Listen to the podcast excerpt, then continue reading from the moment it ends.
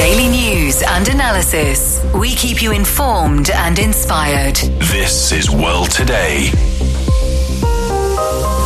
Hello and welcome to the panel discussion of World Today, a news program with a different perspective. I'm Ding Heng in Beijing. A week into the Israel Hamas war, the crisis is of course continuing to escalate. The surprise weekend attack by Hamas was the biggest single mass killing of Israelis since 1948. Israel is retaliating by targeting the Gaza Strip, namely a small territory that has been under the control of Hamas since the year 2007. In this edition of the program, we will continue to explore the underlying issues behind this crisis, as well as whether it will spiral into a bigger regional conflict. To listen to this episode again or to catch up on our previous episodes, download our podcast by searching World Today. So joining us now on the line is Dr. Guy Burton, adjunct professor at the Department of International Affairs with Vesalius College in Brussels. Thank you very much for joining us. Well, thank you for having me. Also joining us is Dr. Wang Jin, Middle East expert and associate professor with Northwest University in Xi'an, China. Welcome back. Pleasure. And finally, we have Ricardo Laremont, professor of political science and sociology with the State University of New York in Binghamton, as well as a senior fellow of the Atlantic Council. So, Dr. Guy Burton, to start with you, um, talking about why uh, a week into the uh, crisis, let's uh, take a look um, back at the situation back then. According to Hamas itself, the attack was provoked by the recent events surrounding the Temple Mount in Jerusalem, where a mosque has been entered by Israeli settlers recently.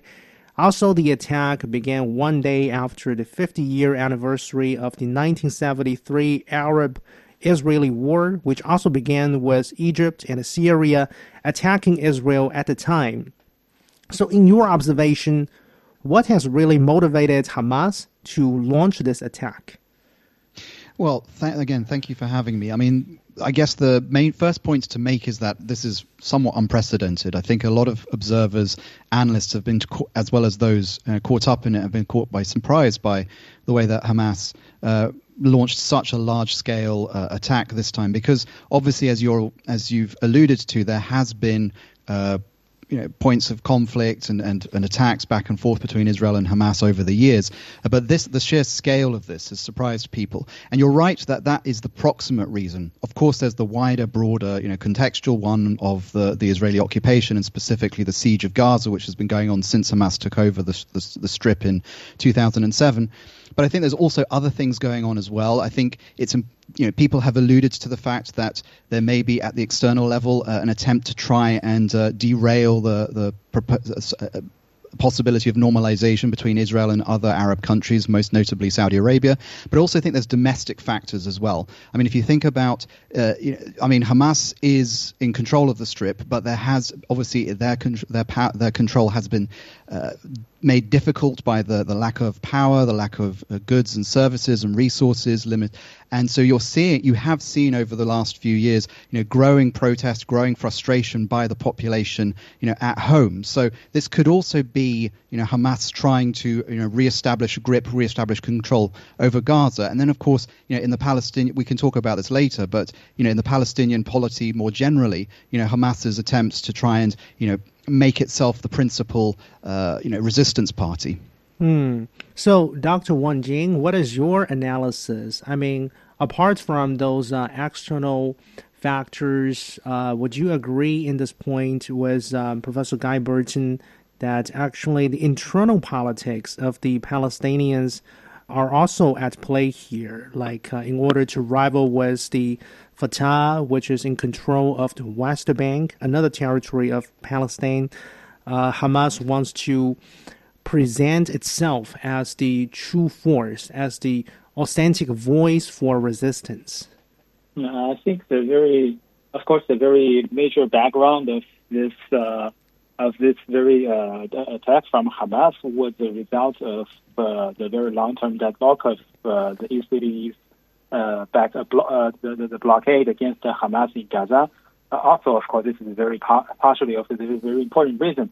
And I want to stress that we have to know that during the past decade, actually ever since 2014, when the United States very last attempt to bring the Israeli and the Palestinians back to a very eternal and uh, and very uh, uh, comprehensive peace plan. Uh, after that, there has no uh, peace process, peace progress between Israeli and Palestinians. Actually, the people feel disappointed. Actually, people feel started to feel frustrated.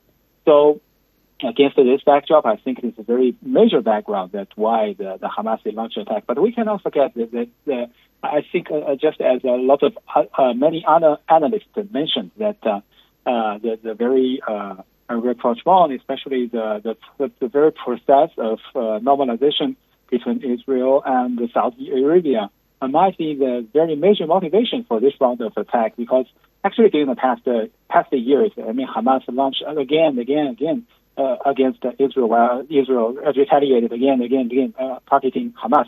So it's a, a new, it has already become the very uh, round of the uh, attacks between the two sides. But why this this uh, this time is so uh, fierce, is so strong the attacks from Hamas? I mean, ever that led to the very uh, the, the, the largest wave of, of uh, humanitarian crisis, both for Israelis and the Palestinians, ever since 1948. I think it's very maybe the big, biggest one. I think major because Hamas hopes to show the world that Israeli-Palestinian peace issue cannot be ignored as Europe and cannot be forgotten uh, as uh, what has what has already been uh, during the past years. So I think Hamas hopes to show the world that this issue is still there, they are important, and Arab states cannot normalize ties with Israel without the very final settlement of Palestinian issue. So that is why I think that motivates uh, the, the Hamas most to launch such uh, a strong wave of attack mm. against Israel. Mm. So, Professor uh, Ricardo Laremont, let's talk about the Israeli side. I mean, the politics of Israel, uh, you know better than I do, has been pretty much divisive in recent years, which early this year have um, really culminated in this public outcry and protest against the Prime Minister Benjamin Netanyahu's uh, judicial overhaul attempt. So, with that in mind, how would you make of this fact that Benjamin Netanyahu and a leading opposition figure in Israel have created a unity government? Well, despite the differences between Netanyahu and his opponents, in Israeli society, there is a natural reaction to um, band together in unity despite their differences in the face of such a large attack that led to the death of 1,200 people or so. It is viewed as an existential threat against the Israeli people, and in the face of that threat, despite whatever uh, uh, differences may exist between the parties, there will be a natural appeal to unity to confront that existential threat. Um, the, the larger question is really at the heart of the issue, and and that is Netanyahu's um, two decade or three decade long policy of essentially not following through on the Oslo Accords mm. to make sure that there would be no movement to um, a two a two state solution, and that is really at the heart of of the issue here that provokes um, this this terrorist attack by Hamas, while at the same time exposing the profound policy differences within Israel with regard to how to proceed with the Palestinians. Mm. Okay. So, of course, I mean, Professor Laremont, I mean, when we talk about, say, Hamas, this particular organization that has been governing Gaza for more than a decade, frankly speaking, Hamas by no means represents the whole of the Palestinians. Do you think the Hamas attack this time around justifies Israel to say cut off water, food, and electricity supplies to Gaza to launch a kind of siege and a bombardment of the Gaza Strip, Professor? I mean, following international law as we know it, the lack of provision of electricity and water to civilians contravenes um, the normal standards of how one, how a civilized society engages in warfare. Um, so we, will just accept that that is a fact. Um, on the other hand, when a nation has suffered uh, an attack on this scale that involves the wanton killing of women and children, one can understand why a society may not be inclined towards mercy and rather towards vengeance. Um, so the, the tactics of revenge have been put into place, um, and it's understandable. The question is whether this policy will be successful in the long run, which it probably will not. Mm. Because what we see before us is going to be a ground war that will involve large losses of life, both for the Israeli Defense Forces and for Palestinian civilians. So, I mean, we as outsiders can see the logic of revenge and the consequences of revenge in the short term while keeping in mind that in the long term, this this ground invasion will be costly, and at the same time may not necessarily be successful. Hmm. Okay. So, Professor Guy Burton, um, based on what um, Professor uh, Ricardo Laremont has elaborated, um, one point is pretty significant here. He says that military operation alone probably cannot achieve the goal over the long term. Uh, so, in your observation, do you think Israel, in its uh, retaliatory measures against the Gaza Strip, will be able to cripple the military capability of Hamas entirely? Well, I mean, in the immediate short term possibly. I mean they're going to go after you know their assets. Um, but long term there's a there's a problem with the fact that you can't eliminate you know an organization and its ideas. I mean hamas has been you know present in the gaza strip since 1987 since the first intifada. Um, you know it, it's it, it even if you eliminate, you know, sort of the leadership, if you're able to sort of, you know, cripple its its its physical assets, you know, the ideas that uh, have driven it and and many of the people that are associated with it will not necessarily go away. So. I, I, I, hesitate to see this as um, you know like like Professor Laremont that this is going to uh, you know deliver uh, what the Israelis are doing, but at the same time there doesn't seem to be a very clear idea what the Israelis want at the end of all of this campaign. Um, it seems to be very much driven uh, in the in the wake of what has happened. Um, and also, just keep in mind, I suppose, the you know the Israel, you know, if we want to look, say, north, further north, I mean, Hezbollah launched a, you know a, an attack on, on Israel back in 2006. That war was quite significant, um, and certainly the Israel there was a, a major uh, conflict there. You know, in the wake of that, mm. um, and you can see that Hezbollah still uh, happens to be around. So the idea that this is going to completely um, root out, pull out Hamas uh, seems somewhat fanciful. Um, but there's still the question of okay, and even if that does happen, what what happens the day after? Hmm. So, Dr. Wang Jin, let me get your take on this. I mean, uh, let's take a look at the scenario before the outbreak of this latest attack by Hamas. I mean, over the past decade or even longer, uh, Israel has adopted a strategy known as mowing the grass towards Hamas. Um, basically, the troops of Israel have relied on their, you know, on Israel's own Iron Dome missile defense system, and they would periodically hit Gaza with airstrikes, believing that although uh, threats and assaults from Hamas cannot be totally eliminated.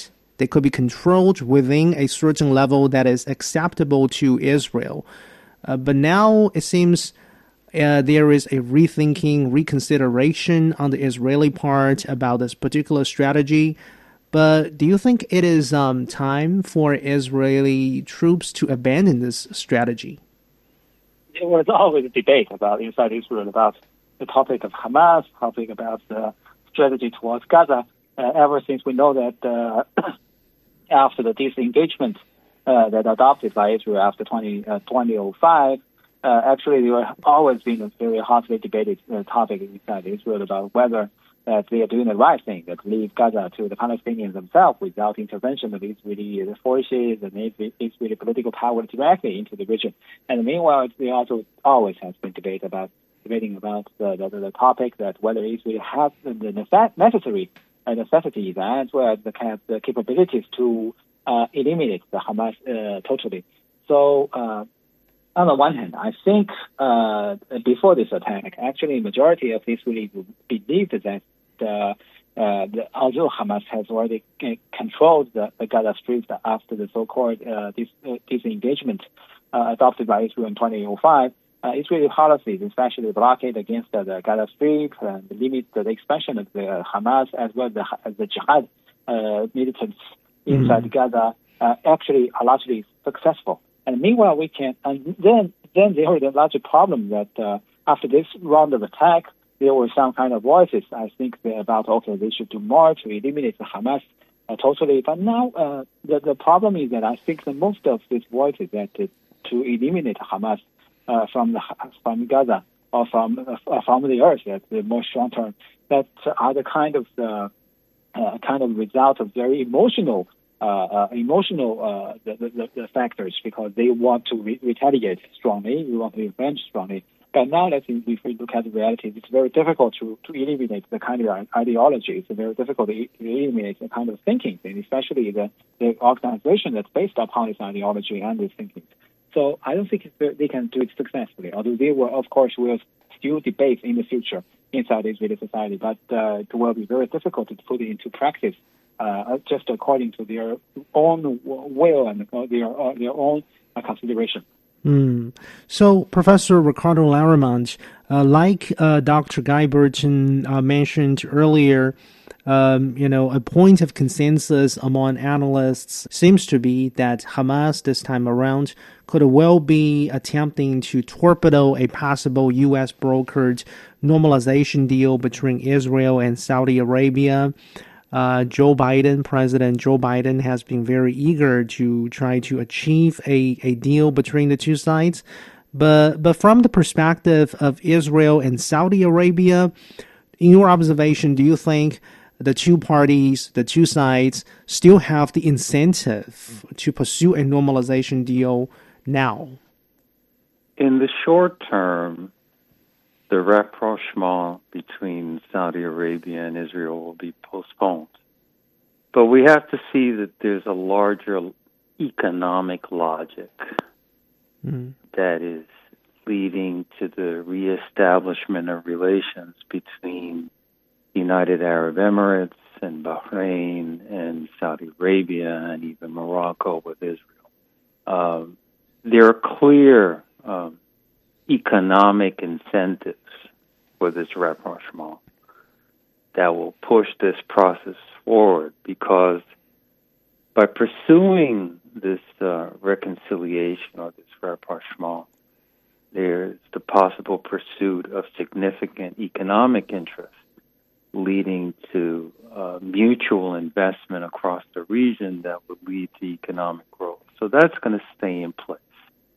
So in the longer term, there will be uh, this eventual reconciliation among the various parties.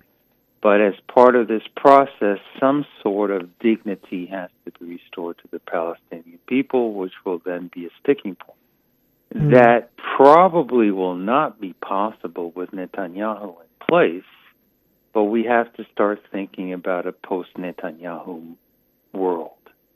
And the Hamas uh, attack, as terrorist oriented and as disastrous to the interests of the Palestinian peoples as it is, is simply going to be a significant sort of roadblock uh, in a longer process because of the economic interests that are involved that will continue to push the parties towards this rapprochement reconciliation.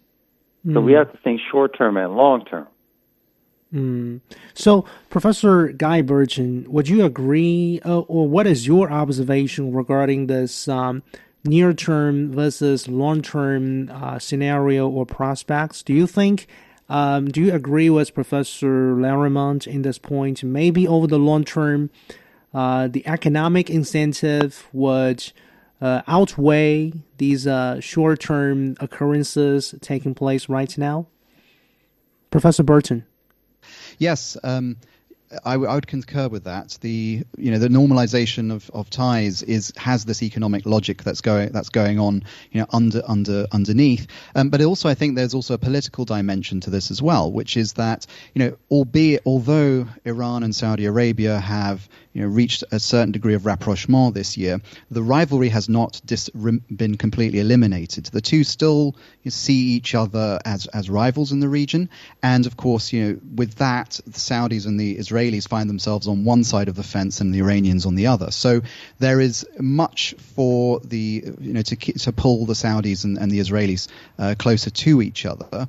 Um, but yes, in the short term, I think what's happened is that Hamas has reminded uh, uh, the the international community that the Palestinians cannot be ignored. I mean, the big thing about Netanyahu during his uh, two decades of rule has been to effectively uh, ignore the peace process and to sideline the Palestinians and claim that you know, normalization between Israel and the Arabs can be achieved without having to deal with the Palestinians. Um, I think what's happened as of last week has been a reminder that that is not possible. Mm. So Actually, when we talk about Hamas, one thing interesting to note is that until recently, Saudi Arabia had been involved in its own crackdown on local Hamas leaders. Uh, for instance, in 2019, Saudi authorities arrested the then 81 year old Mohammed al Qudari, who is the top Hamas representative in Saudi Arabia, although this person was later released by Saudi authorities from Saudi jail. So, uh, Dr. Wang, with that in mind, can we say when we talk about Hamas, it is actually uh, a common enemy of Israel and Saudi Arabia? I don't think it's kind of the enemy uh, okay. uh, for Saudi Saudi Arabia because actually uh, they have different uh, the political factions inside the Palestinians. Uh, so that is why I think with Saudi Arabia and the majority of the Arab states support uh, they, they support a very legal representative from the Fatah. Uh, so Hamas representative as well as Jihad or maybe some other faction, the, uh, their activities uh, without the permission uh, of both Ham, both Fatah as and also with the local government might not be tolerated. So this is very uh, major background. And to, to also inside Israel, yes, they call it Hamas as a terrorist group. Uh, but uh, we, but but there was still also some kind of the, the thinking that I know inside Israel that, that okay, Hamas is not so good, but it's still acceptable because they are not uh, the, the Al Qaeda. They also they are not the ISIS. Uh, maybe before this attack, I think the Israelis stopped them. They they have already uh, mm. got they have the, the capabilities to to maybe further to contain Hamas inside Gaza. But now everything changed. Mm. Thank you very much. That was Professor Wang Jin, Dr. Guy Burton, as well as Professor Ricardo Laremont. Let's take a short break here, and coming back, our discussion will continue. Stay tuned.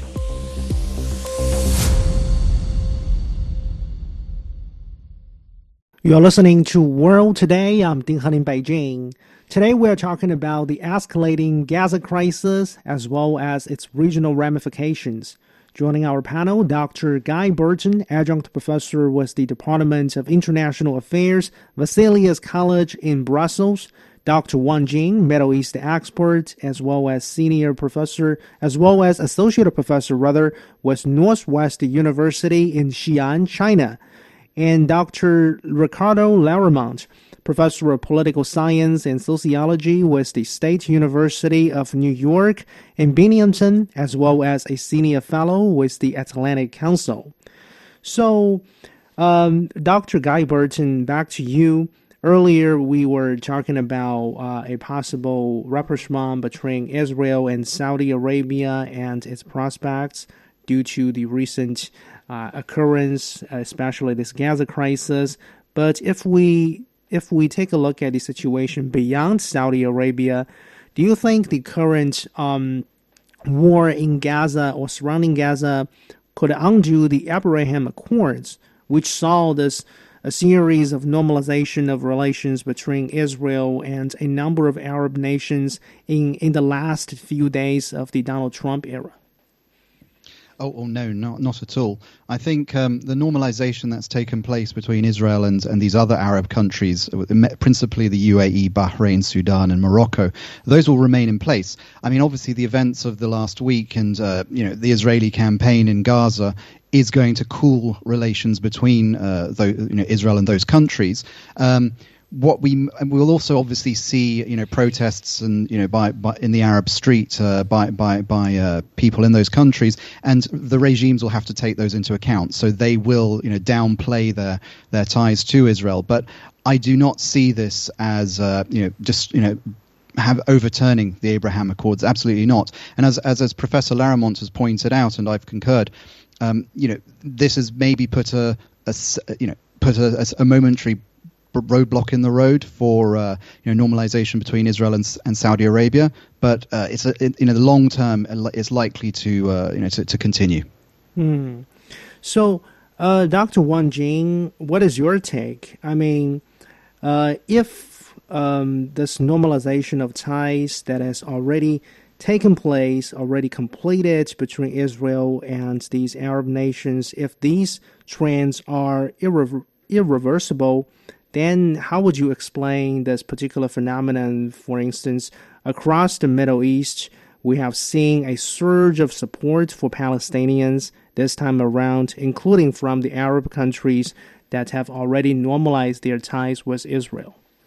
I think the support for the Palestinians is kind of uh, sympathy from the uh, Arab society as well as Arab public opinion.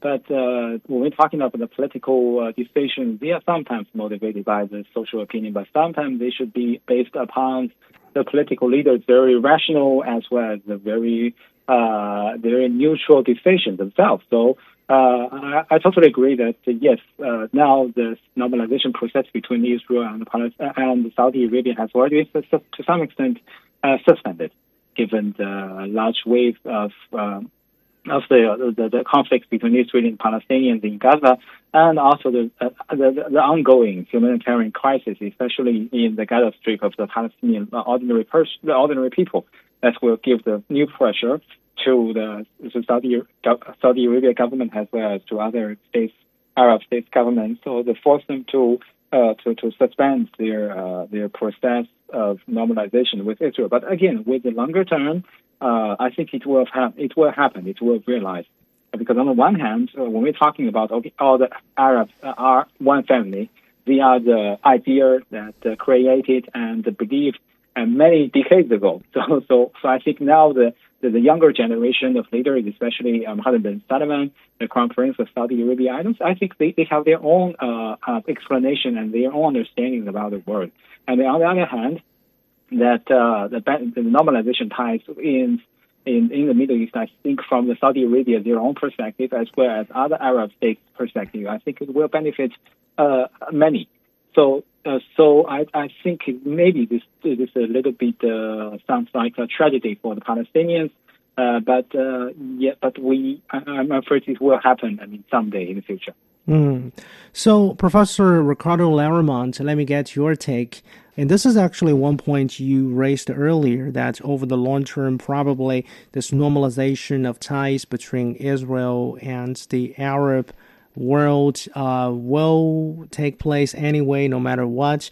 So I have seen uh, some geopolitical analysts uh, describing this latest Hamas attack as a uh, political or strategic gamble. They are willing to take some risk to take this gamble uh, in order to, you know, to to to send a message to their fellow Arab countries that don't forget us. We are here. We are important.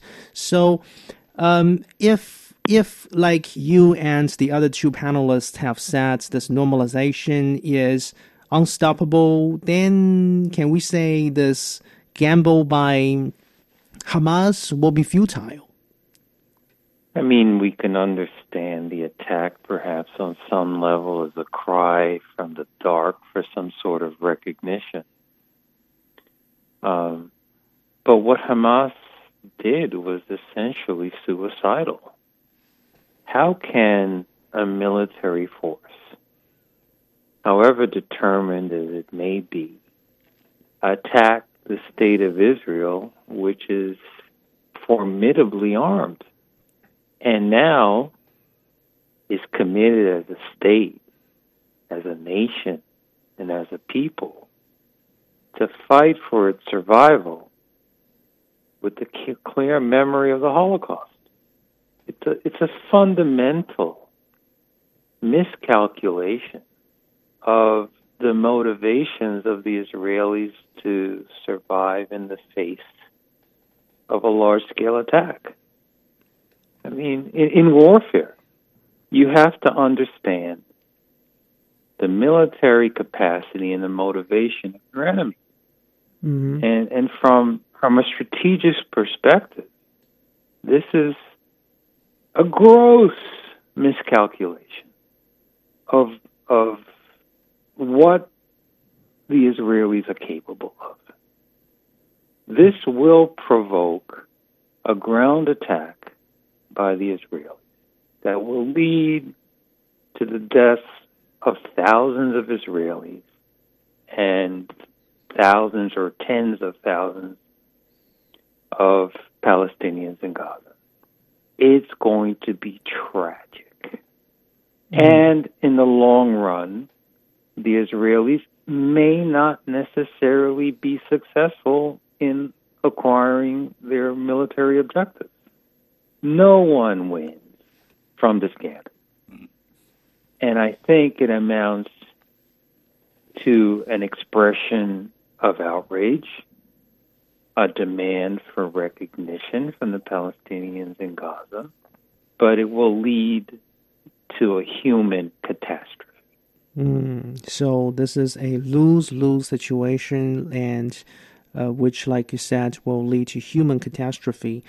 But in the meantime, uh, Professor Laremont, we understand uh, the Middle East, the landscape over the course of this year has really witnessed some very positive development in terms of, uh, you know, reconciliation and move towards peace which was kickstarted by this deal between Iran and Saudi to Iran Saudi rapprochement and follow the and, and following that we are seeing more more peace more peace prospects regarding the war in Yemen. Syria is returning to the Arab League, etc. etc.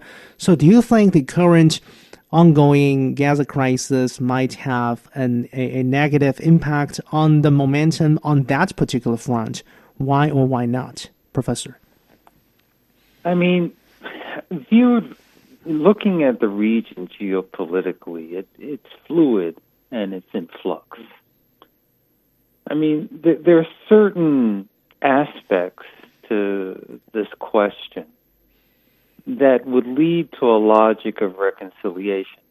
However, at the same point, there are still ongoing points of tension and as mentioned by Professor Burton in the course of this broadcast, there is still the, the, the essential dialectic of conflict between Iran and Saudi Arabia that has not been resolved. A dialectic of conflict that is based partly on ideology, partly on religion, partly on political and economic interests. So, despite the the attempted rapprochement between Saudi Arabia and Iran, that source of tension will continue to persist. In in this mix, we have other players like Oman, like United Arab Emirates, and possibly Bahrain, who will remain ongoing actors to to sort of push this rapprochement between Saudi Arabia and Iran, but that tension will no longer will continue to exist. So, in answer to your question, the the the the issue is fluid and it's complex and it doesn't provide a clear, totally clear direction towards either rapprochement or conflict.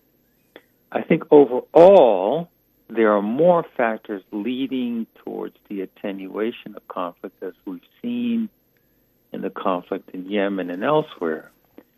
But um, I mean, viewed objectively, we can see factors leading towards rapprochement.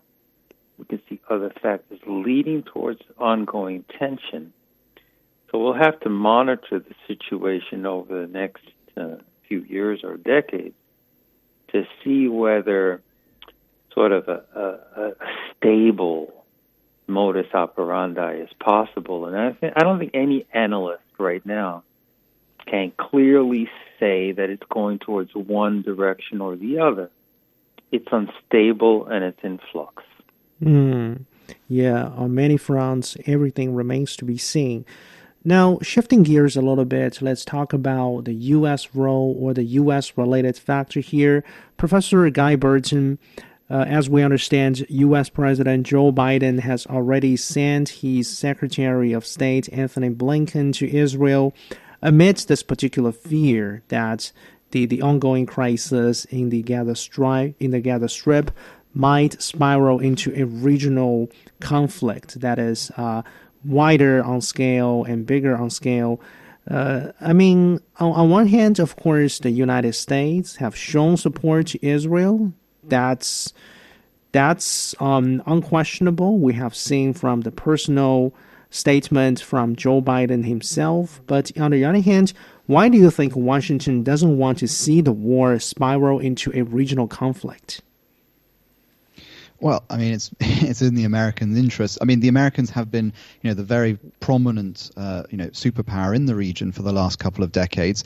Um, it's not in their interests to see, uh, you know, chaos there. Um, you know, this I, I'm, i take issue with this idea of a regional conflict. I mean, certainly there was some suggestion at the weekend that this could potentially see, you know, Hezbollah up in Lebanon, uh, you know, becoming involved. Um, you know, this, it's spiraling over into the Golan Heights. Uh, you know, so, but it really has, other than a few, um, you know, rocket rocket attacks and things, we haven't seen it, you know, escalate beyond the Israel Hamas uh, narrative at the moment. So I'm not sure that that's it's necessarily become regional in scope even if it does, I don't think it's it's it's, it's probably more likely to, to operate, uh, you know, through a form of proxy conflict. And we've talked about Iran, Iran and you know its interests in in this part of the world, either with Hamas or to a lesser extent with Hamas.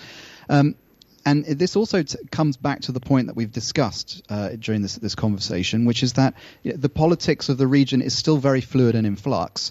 Um, you know that some of these, or that despite the rapprochement between Iran and Saudi, you know the, the, the these principal reasons for the for rivalry have not gone away, mm-hmm. and so this is going to continue. Um, you know, while the politics stay it remains unstable, it's very likely that what you'll see is different actors trying to uh, maximize their interests, their advantage. Um, so they will use the Israel Hamas uh, conflict to that end. And so, you know, what has been very interesting over the last few years is to see how uh, you know, the Gulf differences, Gulf rivalries, you know, both intra-Gulf between Saudi and Qatar and the UAE at an earlier stage, and then also with with the Iranians, has played out across the region, which also includes, you know, there in Gaza. So. I, I, don't. So I think you know we're going to see this continuing. Um, but as to whether the Americans are able to you know to make a difference in this respect, it's very difficult for them. I mean, they are.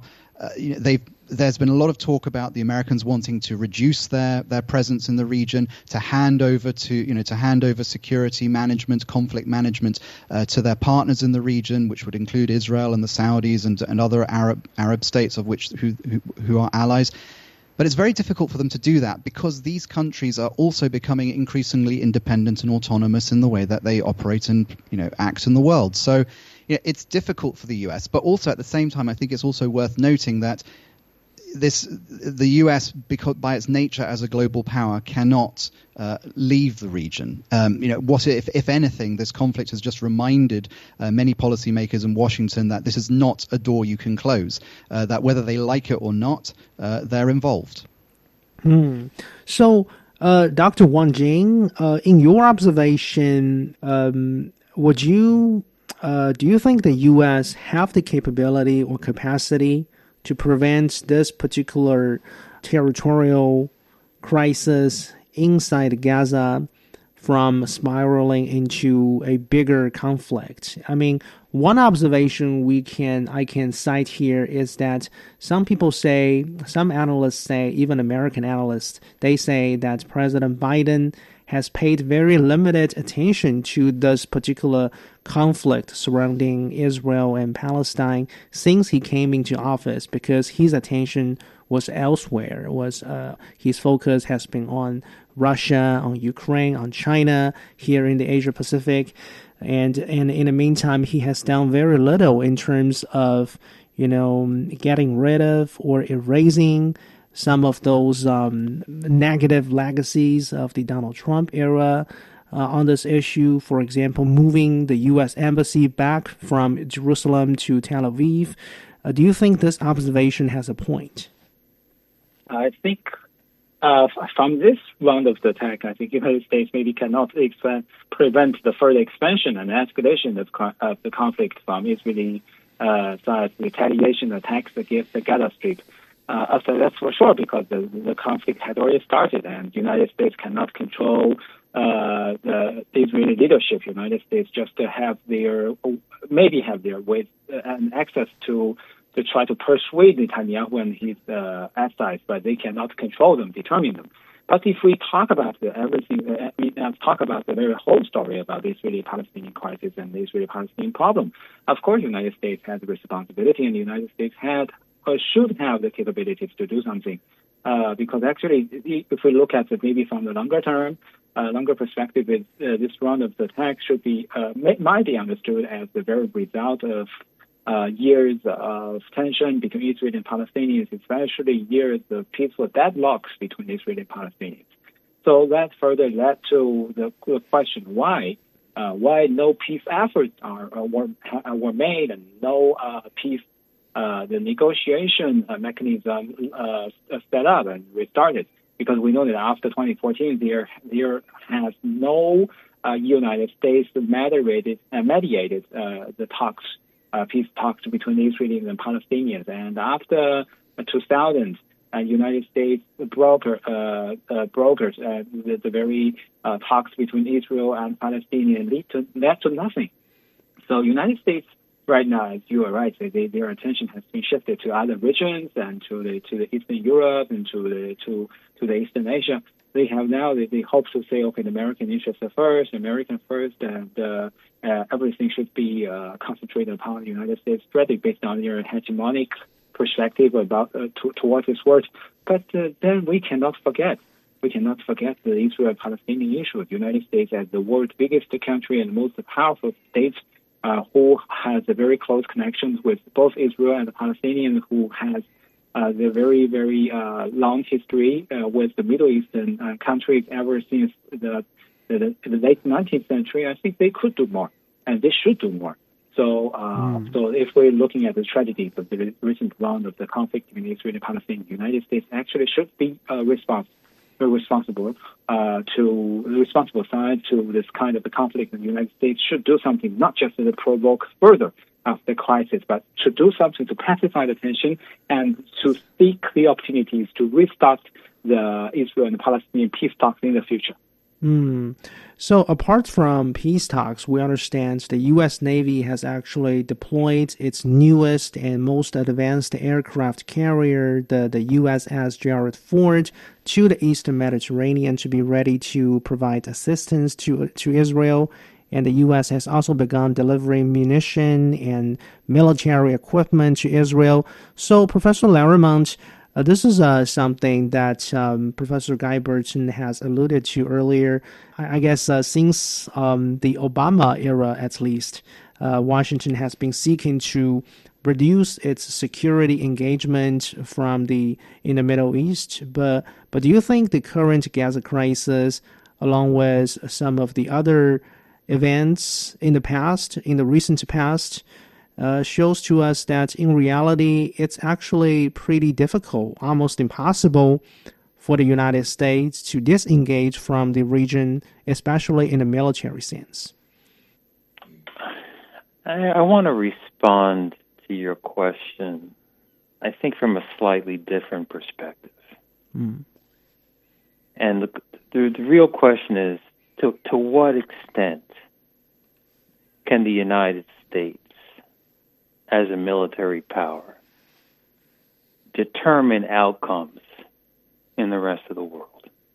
The United States has extraordinary military assets in terms of armaments, in terms of its ability to move those armaments around the world. The larger question, however, is whether, despite the capability to project these armaments around the world, whether it can change outcomes in the region from Vietnam to Iraq to Ukraine to the Middle East. Despite this formidable economic, I mean, uh, military capacity, the United States has not fundamentally been able to change outcomes. In Vietnam, it was unsuccessful. Yeah. In Iraq, we mistakenly entered a war and still did not accomplish the country's political objectives. In Ukraine, there's clearly a, a military stalemate on the ground. So, what I think we need to have a larger discussion about is what does the world look like now that the United States is not a military hegemon? It isn't. We're in a multipolar world in which, despite its military assets. The United States has not, as the record reveals, been able to have results on the ground that it, it desires. So I, I think we need to, to reframe our thinking mm. And, and stop thinking about the projection of power here and the projection of power there, the movement of assets in the Mediterranean, the armaments provision of armaments to the Ukrainians, whether the U.S. is capable of having some sort of of of of, of, of reaction to the projection of Chinese military force in the South China Sea. Those those those are distractions. The larger issue is the decline or the ineffectiveness of the United States government in accomplishing its geopolitical objectives overseas, despite the fact that it is the largest and most powerful military power in the world. That is the question. We've moved from the United States being a, a world hegemon mm. to moving to a multipolar world in which it doesn't project power in the ways that it likes to. So, what kind of ge- geopolitical world are we dealing with? I think that is the much larger question. Yeah, thank you very much, by the way, Professor, for presenting this perspective and putting this uh, into perspective. Um, so, realistically speaking, Dr. Guy Burton, do you think it is uh, still possible to get Israel and Palestinians back to the negotiation table in the foreseeable future? For example, how likely are we going to see some credible international peace talks surrounding this particular conflict or issue? I mean, the the answer to that is a, a, pretty bleak one, and I'm going to be quite negative for now. I mean, I think the main focus is obviously on trying to achieve a ceasefire. I mean, that's that's kind of the minimum that we we aim to achieve. But in terms of actually the peace process, I mean, this is something in which Hamas has absolutely no involvement in because it's actually the Palestinian Authority, Fatah, the PLO, which is the party to the peace process, and they have effectively been sidelined by all of this. Um, they have got nothing to to say or to contribute to this. Uh, this uh, conflict between Hamas and Israel at the moment. And in effect, Israel has been well, the Netanyahu government and, and, and its predecessor have been trying to uh, sideline the PA. So unless there is pressure so internally i think it's going to be see very difficult to see any kind of ability to get the peace process started that said you know, there obviously there is it, it is an international issue, and that the, the international community could and should be stressing this. Yes, at the at the very minimum, a ceasefire is, is necessary. This is what we need to, to, to work towards. But this but that cannot be enough. I mean, if anything, uh, the conflict has shown you know the, the, the, constant attacks over the last few years, last last couple of decades between Hamas and Israel shows that business as usual cannot continue. That the peace process has to be restarted and both of them, both of those, both the Israelis and the Palestinians have, have to come to the table. But this also needs to include the wider international community because leaving it to them and leaving it to the United States is not enough. Yeah, so really, let's, um, of course, in the near term, this conflict will escalate. That's that looks to be inevitable. But in the meantime, over the long term, especially, we really hope for the best that somehow, in one way or another, the international community, the bigger international community involving multiple powers, can end up reaching a broader consensus on the basis of, say, a two state solution. But thank you very much to our great panelists. We have been speaking with Dr. Guy Burton, uh, joining us from the uh, Vesalius College in Brussels, and Dr. Wang Jin, joining us from Northwest University in Xi'an, China, as well as Professor uh, Ricardo Laremont, joining us from the State University of New York, Binghamton, in the United States. That's all the time for this edition of World Today. I'm Ding Heng in Beijing. Thank you so much for listening. Bye for now.